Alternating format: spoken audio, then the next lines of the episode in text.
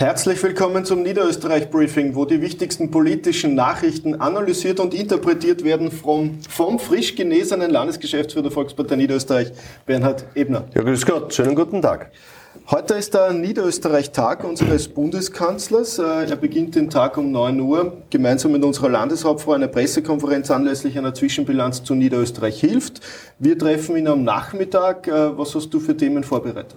Na, es ist so, dass heute der Bundeskanzler und die Landeshauptfrau mal eine erste kleine Zwischenbilanz von Niederösterreich hilft ziehen wollen in Tulln vor Ort. Äh, gerade Niederösterreich hilft zeigt eines. In schwierigen Zeiten hält Niederösterreich zusammen. Das spürt man, das sieht man.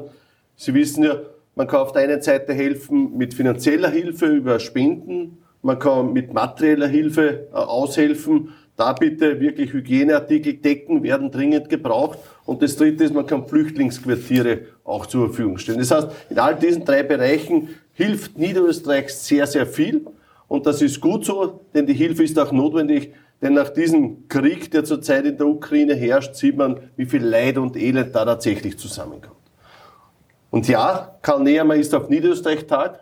Äh, natürlich wird ein Thema dabei auch das Thema der Teuerung sein. Denn die Frage ist natürlich, kann man sich das Leben in dieser Form auch noch leisten? Und da wird es auch notwendig sein, dass es hier in weiterer Folge auch einen Bund, Länder, Gemeinden eine Abstimmung gibt über die Maßnahmen, die da gesetzt werden, dass die Maßnahmen auch wirklich dort ankommen, wo sie gebraucht werden, nämlich bei den Niederösterreicherinnen und Niederösterreichern. Unter anderem in der Österreich habe ich heute gelesen, dass die niederösterreichischen Pflegeheime ehrenamtliche Helfer suchen wenn ich da Interesse habe, wie komme ich da eigentlich dazu? Naja, Christiane Teschel-Hofmeister hat das am Wochenende sehr deutlich gesagt.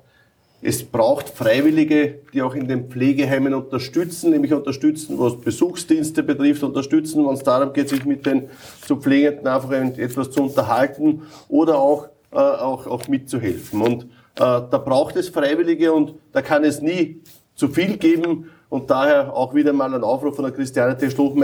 Dass hier auch sich Freiwillige melden können. Es ist ein Ehrendienst, es ist ein Dienst an der Gemeinschaft und ich glaube ein sehr schöner Dienst. Also wenn man da in einem Pflegeheim einmal unterwegs ist, wenn man da sieht, mit welcher Freude man da aufgenommen wird, die Gespräche auch führen kann. Also es ist wirklich toll. Ich kann jedem nur empfehlen, melden Sie sich bitte an und seien Sie dabei als Freiwillige in den Pflegeheimen. Und wir blenden dann auch noch ein, wo man sich hinwenden kann, sollte man Interesse haben, als Ehrenamtlicher mitzuhelfen. Als Hof am Brilla komme ich zu einem nächsten Thema zur Donauuferbahn. Äh, dort gibt es helle Aufregung. Die Bürgermeister der Region, zwei von der ÖVP, drei von der SPÖ, stellen sich gerade gegen eine Initiative der ehemaligen SPÖ-Landesrätin Christa Kranzl. Sie möchte die Donauuferbahn wieder aufsperren. Die Bürgermeister der Region sagen, das geht nicht. Der Großteil der Fläche ist mittlerweile ein Vorgarten für die Bürgerinnen und Bürger. Das wäre eine gewaltige Enteignung. Äh, was sagst du dazu und wie glaubst du, wird dieses Match dort ausgehen?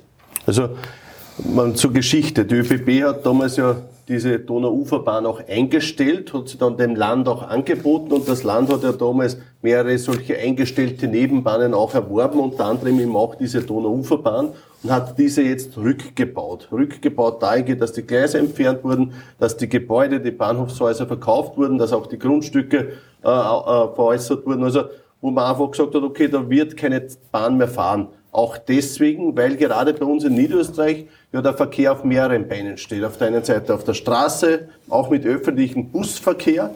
Auf der anderen Seite dort, wo es geht, auch auf der Schiene. Nur dort, wo es geht, heißt dort, wo es sinnvoll ist und auch wirtschaftlich zu führen ist. Und daher gibt es gewisse Strecken, wo das gut geht und gewisse Regionen, wo das weniger gut geht. In diesem Fall ist es leider sehr schwer erschließbar mit der Schiene, diesen Betrieb auch wirtschaftlich zu führen. Und daher wurden auch diese Entscheidungen damals von der ÖBB und dann auch seitens der ÖBOG auch so getroffen, wie sie getroffen wurden. Äh, Fakt ist jetzt eines, die Neos lassen sich da etwas vor den Kahn spannen von der Christa Kranzl. Die versucht natürlich da äh, ihre Interessen auch, auch, auch äh, zu kommentieren und, und dementsprechend auch auszunutzen. Aber eines ist aus unserer Sicht klar, die Donauuferbahn wird Geschichte bleiben, die wird nicht wieder reaktiviert, würde auch bedeuten, dass viele äh, ihre Häuser sogar abreißen müssen. Also das, das würde zu weit führen in diesem konkreten Beispiel, sondern dass es andere attraktive Maßnahmen gibt und die gibt es dort in der Region. Kommen wir zum nächsten Thema. Im SPÖ-internen Zwist rund um den Landesparteitag hat zuerst Gerhard Ratzborzan in der Krone gesagt bzw. gemeint, ja, es gibt Gerüchte rund um die Ablösung bzw. einen Gegenkandidaten für Franz Schnabel. Im Kurier schlägt Franz Schnabel wieder zurück und meint, diese Gerüchte kennt nur Gerhard Ratzbatzan selbst. Was ist da los in der SPÖ? Naja, was in der SPÖ los ist, das äh, kann ich nicht kommentieren und weiß ich auch nicht. Ich weiß nur eines, dass jetzt nicht der richtige Zeitpunkt ist, an Wahlen zu denken, sondern jetzt ist der richtige Zeitpunkt für das Land auch zu arbeiten. Wir tun das. Wir haben natürlich einen Landesparteitag, der ist ja geplant, 30. April, der Termin ist ja bekannt. Wir denken aber noch nicht an die Landtagswahl, sondern wir denken ganz klar jetzt einmal an die Arbeit für Niederösterreich, weil das steht für uns auch in dem Mittelpunkt. Und ja, wenn die SPÖ da jetzt äh, bereits versucht, die Weichen für Wahlen zu stellen oder was auch immer, dann ist das, äh, blickt das der SPÖ. Äh, für uns ist eines klar, wir machen das nicht so. Und an dieser Stelle möchte ich auch dem Franz Schnabel gute Genesung wünschen. Er ist ja jetzt auch an Corona erkrankt und daher auch von dieser Stelle alles Gute. Eine Frage auch zum äh, Mitbewerber beziehungsweise zu einer anderen Partei. Zuerst waren die MFG ja bloß eine Impfgegnerpartei. Äh, wer am Wochenende Fernsehen gesehen hat, der hat zum Beispiel mitbekommen, dass äh, bei entsprechenden Demonstrationen jetzt auf einmal russische Fahnen geschwenkt werden und auch die russische Hymne gespielt werden. Äh, und zusätzlich gibt es immer wieder Gerüchte darüber, dass Impfgegner Medien, unter anderem auf 1 oder Report 24, durch russische Gelder finanziert, beziehungsweise dass sie dort Spenden bekommen. Was ist da los? Ja, in Wahrheit ist das komplett zu verurteilen. Also es kann nicht sein, dass eine Partei in Österreich, nämlich die MFG-Partei, äh, sich da jetzt mit ihrer Russland-Nähe auch dann sogar noch hinstellt, in Zeiten, wo Russland einen Angriffskrieg gegen die Ukraine führt, äh, Fahnen schwenkt, Hymnen spielt und dergleichen mehr und sich quasi als als äh, die kleine Russenpartei in Österreich sich positioniert. Also das ist etwas, was meiner Meinung nach gar nicht geht. Und es zeigt ja nur eines, solche Parteien, die nicht etabliert sind, solche Parteien, die sehr jung da auf die STB kommen, mal schauen, was man da, äh, was da passiert, auch mit den Wahlstimmen, mit den Wählerstimmen, die da vergeben worden sind. Wenn sie jetzt verwendet werden für Russland-Unterstützung, äh, ist das meiner Meinung nach ein Wahnsinn. Und daher ja, ganz klar, äh, Politik hat etwas mit Vertrauen zu tun. Und solche äh, Parteien wie MFG, glaube ich, die verdienen in dem Sinn kein Vertrauen. Äh, kommen wir zu einem durchaus erfreulichen Thema.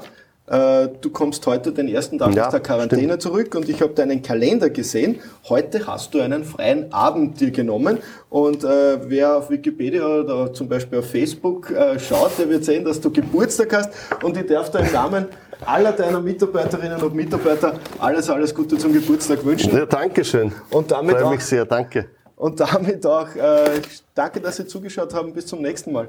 Danke. Wiederschauen.